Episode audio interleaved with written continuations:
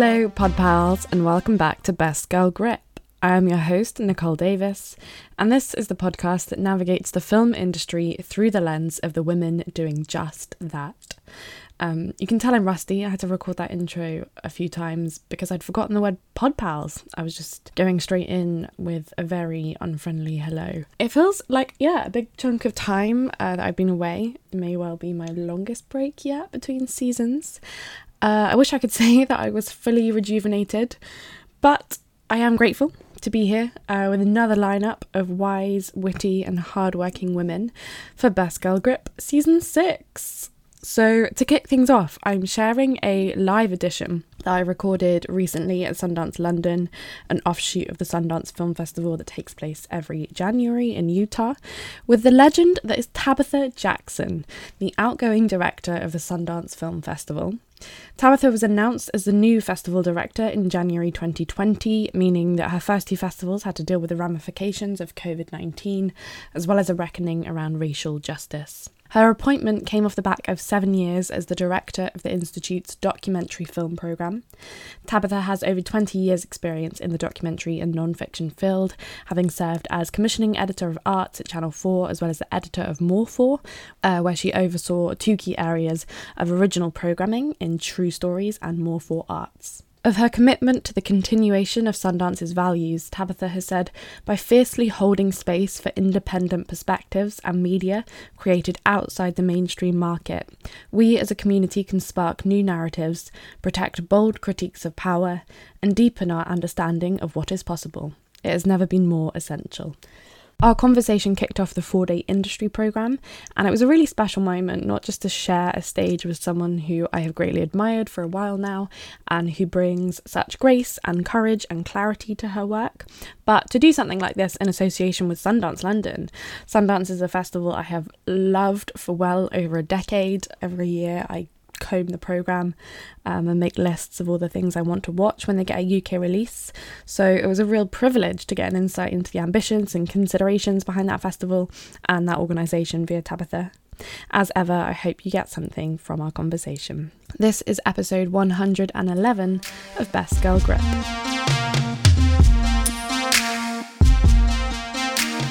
Tabitha, welcome. Thank you for being here. I'm very excited for our forthcoming conversation. You are so lovely. Thank you. Thank Thank, you.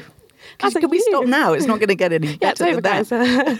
That's all. Um, so, to begin with, I'd love to get a sense of when you first felt the gravitational pull of the film industry. You know, was there a defining moment in your mind where that happened, or was it slower and more accumulative? I think it was, and it wasn't the film industry that that pulled me. It was independent cinema. I think that's what it was, and it was. I moved to New York in 2003 and before that I'd been working at at the BBC for most of my most of my career and then a few years freelance and I moved to New York because of the quality of the martini essentially and I went it was a rainy afternoon and I went to the IFC on 6th Avenue and saw a film called Street Fight by Marshall Curry and I you know it was a scrappy powerful documentary about a political battle between Cory Booker and Sharpe James uh, in New Jersey. It was so dramatic and compelling and rough around the edges. And I thought, this is someone has made a film on their own terms, and I am getting to watch it in a cinema. And it felt different to m- the experience that I had had in the UK, where all my all my life really had been spent in public service broadcasting, which I'm still fiercely committed to. But there was a because broadcasting had historically financed the making of, of television and to, to some extent film, there wasn't as much need for, and therefore there wasn't as much entrepreneurial spirit by kind of the average filmmaker, unlike in the US where there really has never been much support for uh, for this kind of independent creativity.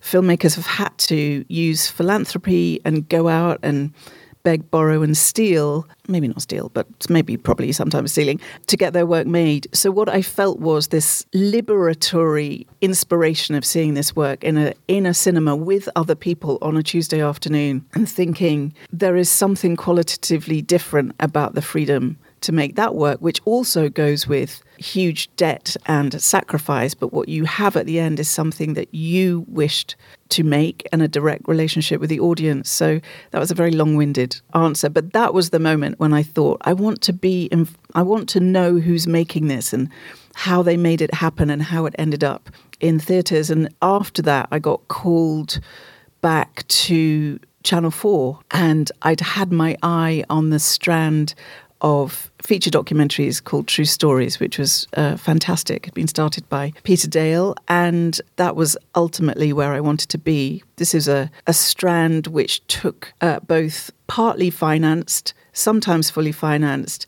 and acquired feature documentaries from all around the world, and it was just, it was the best fun ever. Having seen Street Fight, did you feel the desire to make documentaries yourself, or was the pull always kind of in favour of behind the scenes kind of roles? It was the creative process. And so I did have a career as a, laughingly called a career, as a documentary filmmaker for television. And I really enjoyed it this sense that you could go out into the world and meet people, get paid to meet people, and go to places and ask questions and be curious. And I loved that. But it, it wasn't like I felt I was a brilliant documentary filmmaker. But what, what I did really love was being around other people trying to make meaning and seeing how they did it. So the the Channel 4 gig, which was a commissioning editor role, was fascinating and just absolutely confirmed that that's what I wanted to I wanted to be around filmmakers and artists and the and the process.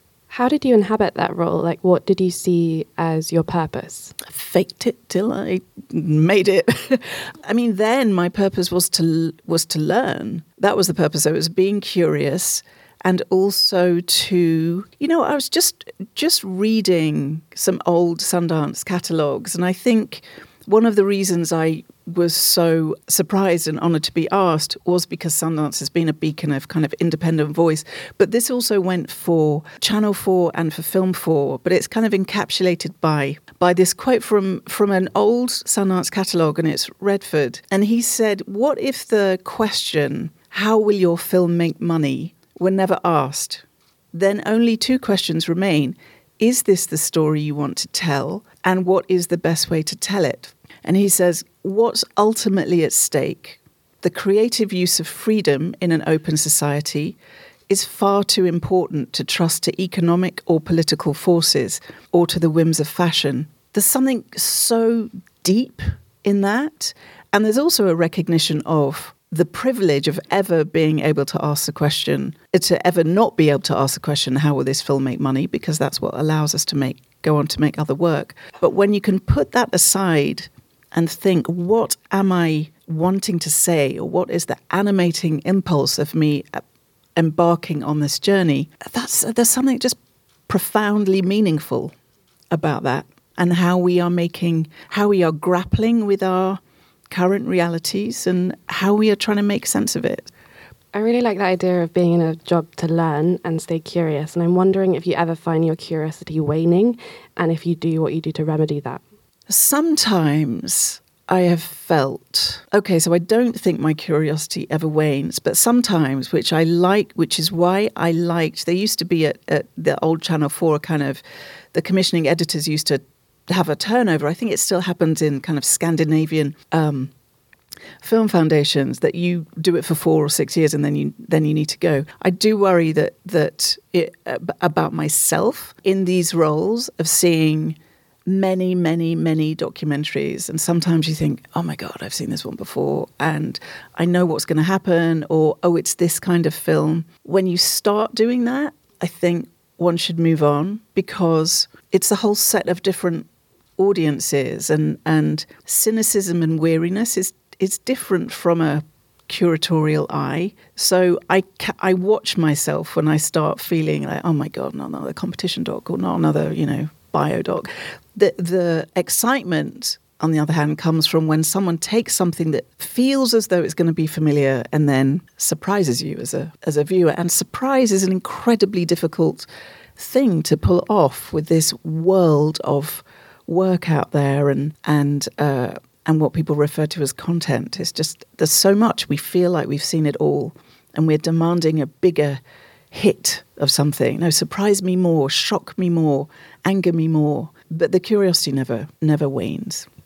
That's a good segue to talk about some of the films that you exec produced with Film 4, which mm. definitely kind of pushed the boundaries of what non-fiction filmmaking can be. We're talking about the story of film, The Arbor, The Imposter, Bart Layton's film, um, and they kind of align with this idea and your interest, I think, in, in expanding the parameters of what non-fiction is. Mm. And I'm wondering how those projects came to you. Did you seek them out and bring them to, to Film 4? And, and how did you go about developing them and making them surprising?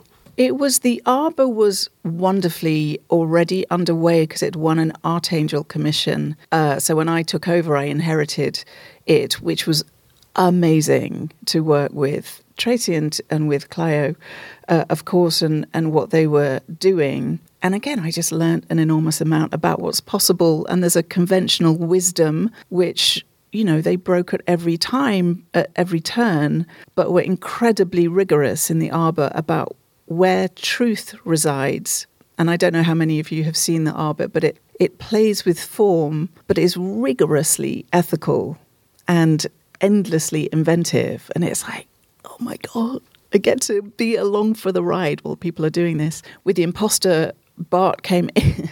Bart came in and uh, was talking to me about. He was just telling me the story, and this is one of the the things that I really learned as well at the sniff of being pitched to rather than spoken to, my defenses start to go up because I don't want to be sold something. What what for me works uh, work when I was in the commissioning editor role was someone just telling me something that's fascinating and me seeing the excitement in them about how how they might wish to express this creatively. But Bart with the imposter story he was just he was just talking me through it, and I was like, and then what happened? And then what happened? And then what happened? And it just got increasingly inventive. And then he talked about how he might like to like to film it. So that was that.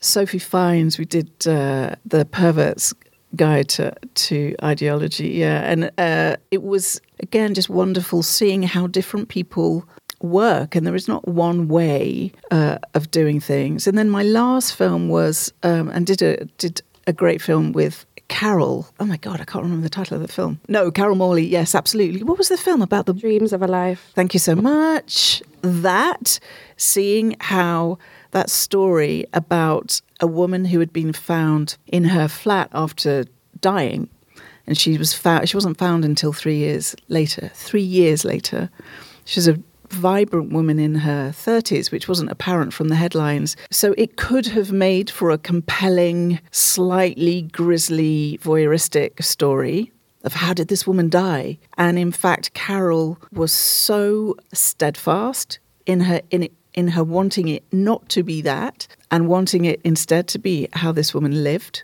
and how can we know a person and how can all the recollections of friends and family do they add up to a picture of a person? You know, deeply, deeply meaningful and, and descriptive and and uh, you know changed the way I see those headlines about people being found after uh, after dying. That was so powerful. And then the last one was um, Twenty Thousand Days on Earth with Iain and Jane, involving Nick Cave in the creative retelling of his life through the construct of one day his 20,000th day on Earth. And so all of these films have added up to, um, you know, they came from conversations with people expressing how they're excited about a particular thing and then being along for the ride of, of how they wanted to tell it. So it's, it's, yeah, it's been, it's, it was rich. It was rich. And it was also, I got kind of hooked on it because all of these people were trying to grapple, again, grapple with the complexity of our lived experience and with art and what art can do about, as Arthur Miller says, getting closest to what is hidden and trying to find a new cinematic language. Not to find it because it was new, but to find the right language for the complex things that they were trying to express. So that's what's that's what gets me out of bed in the morning. And switching gears slightly, you joined Sundance in 2013 Mm-hmm. as the director of the film program. What precipitated that change? Why were you seeking those new pastures? I wasn't. I wasn't. And I was really happy at Channel 4 and I I was head of arts at that point and and engaging in this in this kind of rich cultural life. Channel 4 was an incredibly social friendly place and when I joined Channel 4 it had the um you know that thing on the desk with the values which is normally really boring in corporate. And these the channel 4 at that point the, the strapline was do it first make trouble inspire change. And it's like oh that's that's a good place to work. And that was during my time there we did the alternatives queen's speech with president ahmadinejad of iran. And it was like christmas it was like you know pushing again pushing boundaries sometimes failing sometimes succeeding um, had so much fun there so i wasn't looking for a move and then i was talking i got a call from the executive director of the sundance institute keri putnam who was trying to find a replacement for Cara Mertes, who you know ultimately had preceded me, and she just said, "Well, you know, what do you make of Sundance? And what do you make of the documentary program?" And because I obviously wasn't being interviewed, I told her, and then we had some more conversations, and then it, it and then she said, "You know, What did you tell her? What did you think were some of the things that could. to be honest, I said that I thought there was a lot of possibility because Sundance is, Sundance is such a beacon of independent creativity that the that what was happening in the US at that time around nonfiction, for, to me, felt very focused on the conversation around social impact, and which, of course, is a fantastically important, profound conversation. But the funding structures and the ability to get work made was beginning to be driven by how could you show that your single film was going to, the expression went, move the needle on a social issue. And there was lots of funding from foundations for doing that because that's their remit. And, you know, corporations were, were beginning to see the, the power of this. And so I went in and I was talking to Keri about the, the also the necessity to see nonfiction filmmaking as an art form when it wanted to be, and an art form that could could be political and could lean towards justice and truth and beauty, but it was also an art form, and so and so I thought there was a possibility to to expand the range of work that was being supported. And presumably, it's out of this thinking that you developed the idea for the Art of Nonfiction Lab, which, if you don't know, is this kind of lab for filmmakers that it's about not having desired outcomes. They don't have to have produced a film at the end of it. Is it more for kind of percolating ideas? Yeah, it was a it was a fellowship born of a question, which and the question was how can we best provide the creative conditions for making work for artists?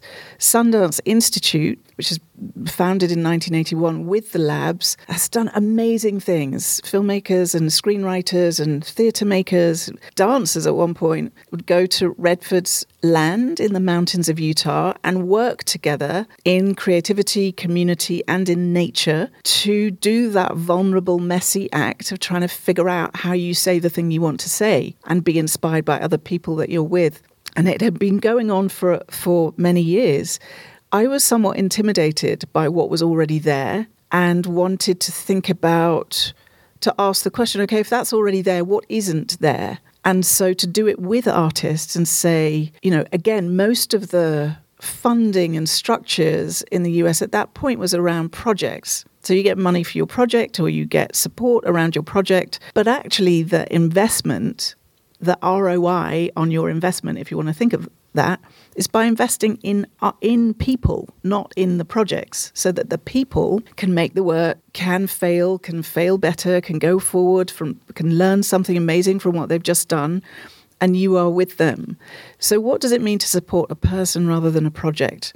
And in order to do that, we needed to do it with artists, with filmmakers to find out. So the fellowship was just all about. We went to Marfa in Texas because it's weird and it we couldn't be complacent there because it was we were kind of hyper vigilant because we didn't know what was going on and what was this strange place in Texas and we talked about who people were and how that informed what they wanted to say and how they saw the world. And we gave them unrestricted money to see, not unrestricted amount of money, but it didn't have to be for the project. It needed to be for them and to understand what they did with it. And I learned so much from that, from the Art of Nonfiction uh, initiative including like there's a wonderful I probably shouldn't use names, but there was a there was a wonderful filmmaker, and I said, you know, we said to everybody, how did you spend your money? One of them put a budget line.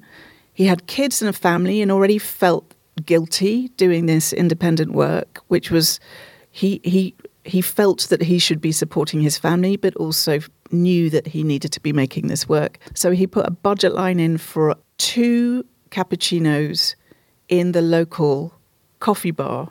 That was a budget line. So he knew that from this money, he wasn't taking it out of his family money. And uh, what that bought him was two hours every morning to write a s- screenplay without feeling guilty about it, which he ultimately did. But that unlocking or liberating some of his creativity by removing some of the guilt about what he was doing was really important. And another another one of the filmmakers put money in to take his family to Disneyland and again, because half of his brain was taken up by feeling when I make my next project, I'm going to be away from my children and my family, and it's it's I don't feel good about that. And the next, but he's not a commercial filmmaker at all, and the next project isn't going to make money, and this is bad. So he took his family to, to Disneyland and did the shoot at the same time. So his family was all around him, and he said it just it just freed up that part of his brain.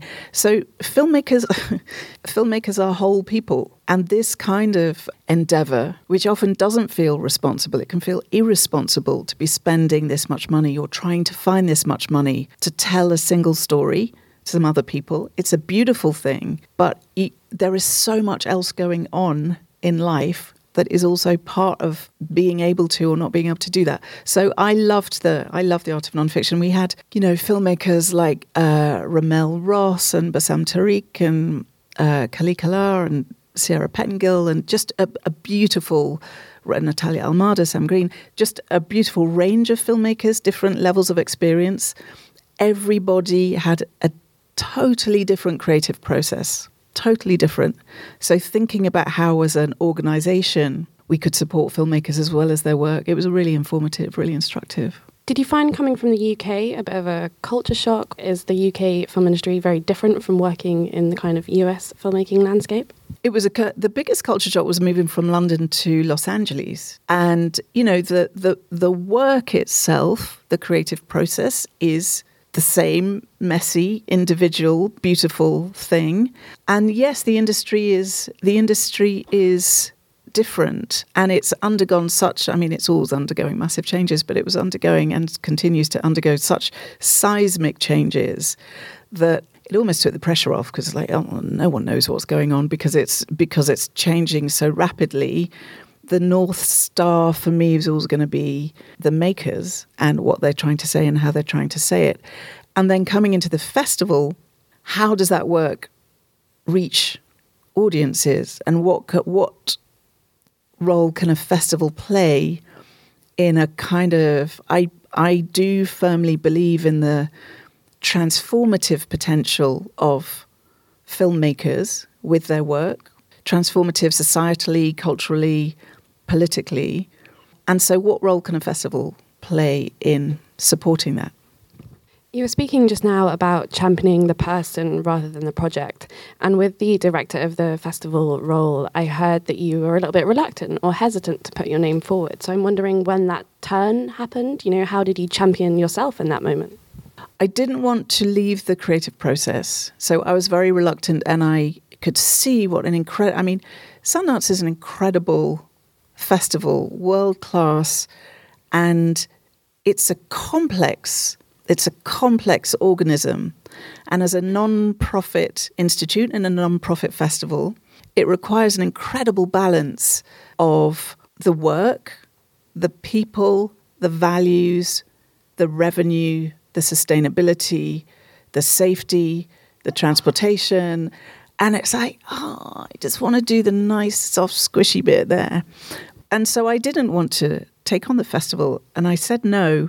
And then I went and thought about it, thought the reason, if the reason I have spent the last almost 30 years in this game, it's because I believe in the cultural power of the work that that we all do and the festival is one of the most incredibly potent cultural tools. And so how could I not how could I not have a go at it?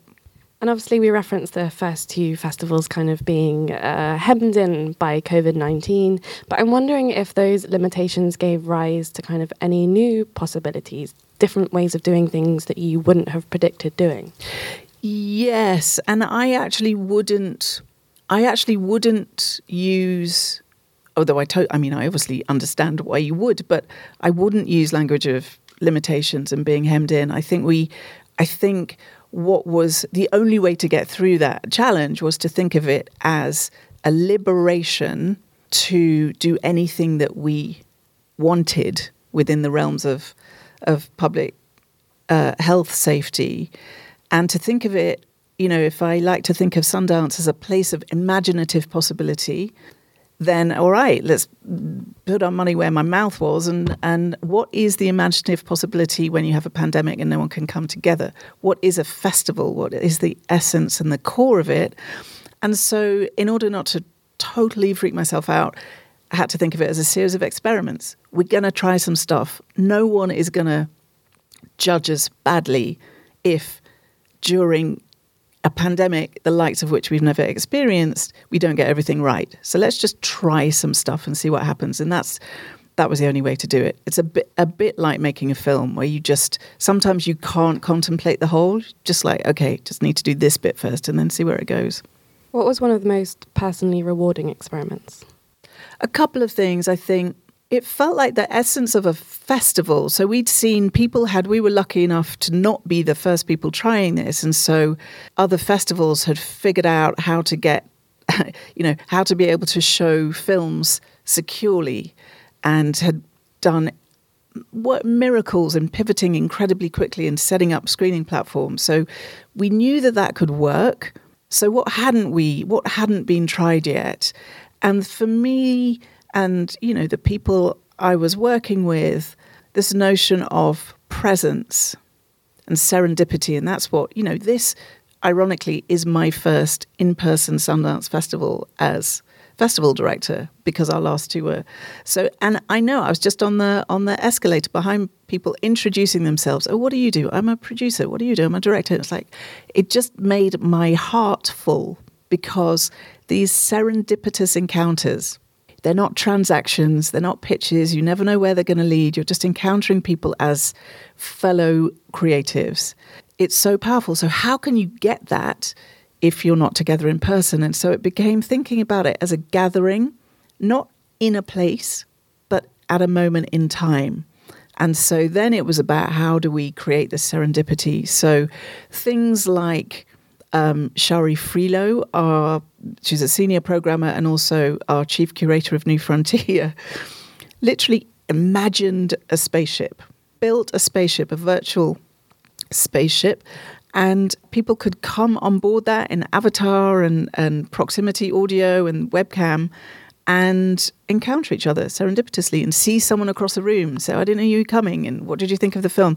That was magical the partnership with other independent art houses uh, around US that we called sa- a satellite screen partnership, where even though we couldn't go live, some of them could, and it was the work in communities being watched together by the communities. That was that was thrilling, and then the new people, the number of new people who got to attend the festival, really powerful, really powerful.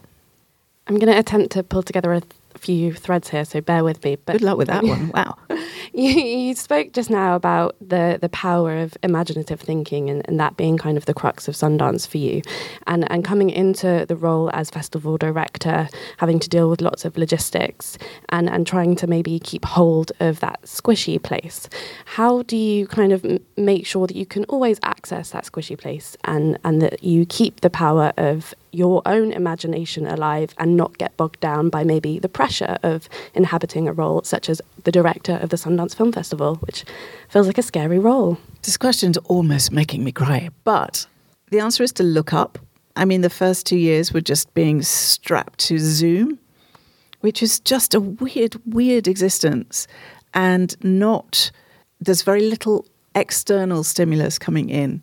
And being part of a festival or be, being part of life is about encountering unexpected sounds or ideas or smells. And it's like our um, my sensory, like everybody's, but our sensory lives were just reduced so much. So look, look up and get out was one of the things, but also, as has always been the case, if I'm talking to a filmmaker about an idea that excites them, it just my whole week is improved. Like that can be the difference between a good day and a bad day. Someone having something they wanted they want to say and conveying why they want to say it, why it's important, and figuring out how to say it. That's it. It just always comes down to that. I've heard you say in another podcast that you've always been compelled by the power of an independent voice. I'm wondering what an independent cinematic voice looks like to you, if if you feel that that has evolved or your conception of it has evolved over time. I think, and by the way, there's only one podcast, and it's this Best Girl Grip. Got that on record. I think for us, and for me, an independent voice is only this person could have made this film. Only this person.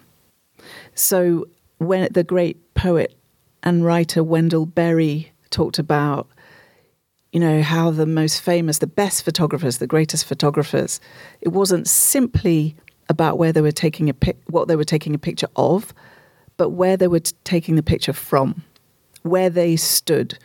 And that for me is what there are a million definitions of independence, but the that only that person could have made that film for me as an independent voice, that there is something almost inherently oppositional in it. I mean, we say that when you're telling a story, to use that word, it's probably either confirming the status quo or it's challenging it. And the independent voice tends to challenge it, either in form or in you know expression or in subject matter. So those two things, I think, can enable one to see the world differently as a viewer, but through a very, very specific perspective. And what this field needs is a multiplicity of perspectives because one specific perspective or a repetition or perpetuation of one specific perspective it means the map isn't reflective of the territory. And that's what particularly in nonfiction this whole endeavor hinges on. Before we wind down with a few questions that i ask every podcast guest i'd love to know what you think a more inclusive, connected, sustainable, independent filmmaking landscape looks like, and what you see Sundance or the festival at large, what you see its role being in the creation of that. I do think what's interesting currently is the you know, and we've been in the middle of it too. This this the the pandemic happened, the fight for not and there's no simply about it, but not simply racial equity, but also socio-economic inequality. This age of reckoning, an age of accountability. These things are now in the air and need to be reckoned with. And so there is a, a, a powerful and necessary and at times uncomfortable dialogue between, for example, artists and institutions, filmmakers and institutions. What is the role of institutions? Again, like stories, are institutions perpetuating the status quo or are they going to be part of a change towards something different? So I think all that messy stuff about representation, who's telling stories, what are the stories that are being told? Is it just stories? Do we have to have just stories, or can we have poems and essays and musical forms in our cinema? That needs to be reckoned with. The, the disparity in power, which is always in play, needs to be reckoned with in this moment. Who's got power? Who doesn't have power? What does that mean for the culture? if you, if the power gets out of whack in this ecosystem, you have a homogeneity of what becomes product and content, and you cease to be able to understand the world and its complexity at a moment where we really have to. And it feels like we, individually and as institutions, are on the front lines of narrative change. And it's narrative that is informing culture and policy and how we respond to things and what rights we're losing. So there's all that side of it. And then there's a, the question about sustainability of makers, particularly in the independent field. So I think what is going to be necessary to the future, as well as institutions understanding what role they are playing and that it's going to be messy and that they have to be accountable for their own power. The other thing is what makers can do, and I'm I've been excited by the increase in filmmaker collectives, either affinity collectives, undocumented filmmakers, Asian American filmmakers. In in in our case, I did a great uh, encounter, rich encounter with the Real Black Filmmakers Collective in this country. Filmmaker collectives, because you to make independent work takes a lot of people. Independent filmmaking is all about interdependence. And you will find the people who have the same values and desires or accountant as you do and work together. And that even thinking about Dogma, what year is it? Dogma 90, Dogma 95? Uh, yeah. That creative movement in Denmark was born of wanting to keep creative control of their work, so needing to lowering their budgets. So all the stuff about not using music and using natural light is a way of keeping the budgets down so that they could retain creative control. That understanding micro budgets, understanding assuming that there will be no money, how are you going to make your work? That feels to be a necessary uh, a necessary step to take in this moment because you know just on the nonfiction side it is wonderful that suddenly documentary and nonfiction is seen as oh it can be entertaining. And it and it um, yes I'll go back week after week and watch that. But there is homogeneity and a danger to anything that isn't a simple single narrative getting funded or supported that is putting and I say this and it is over dramatic but not that over dramatic it's putting our cultural potency at risk. We just get a fed a diet of stuff, and we're not provoked to um, think a different thought. Thank you for that answer. Do you have something you consider to be the biggest learning curve of your career so far? Yes, this this two year learning curve. Being director of the festival during this pandemic and this time and all the messiness and complexity that comes with that shift vertical learning curve. And finally, is there a film from a woman director that you consider to be a hidden gem that you feel like not enough people have seen or that you'd simply like to spotlight today? No. because there are so many extraordinary films by female directors. And even to think of it as a hidden gem or even to think of a particular spotlight, it's no, we, we um, at the festival love to think of our festival as a festival of discovery. Like you go and just try something, and maybe try something that you think you won't like, and watch it and try and understand why you thought you wouldn't like it and maybe why you don't like it. But just push it, go and discover something else, and go and discover something by a female director. Well, I feel like that's a hopeful note to end on, and hopefully a nice start to the four days here at Sundance London. Thank you for listening to this episode of Best Girl Grip, and thank you again to Sundance London for having me. If you liked what you heard, please do rate, review, and subscribe, spread the good word, etc. I'm on Instagram at Best Girl Grip for pod related news. Give us a follow over there. In the meantime, have a great week, watch some films, drink some Pimm's, take a nap, all that good stuff, and I'll be back next Tuesday with a brand new episode.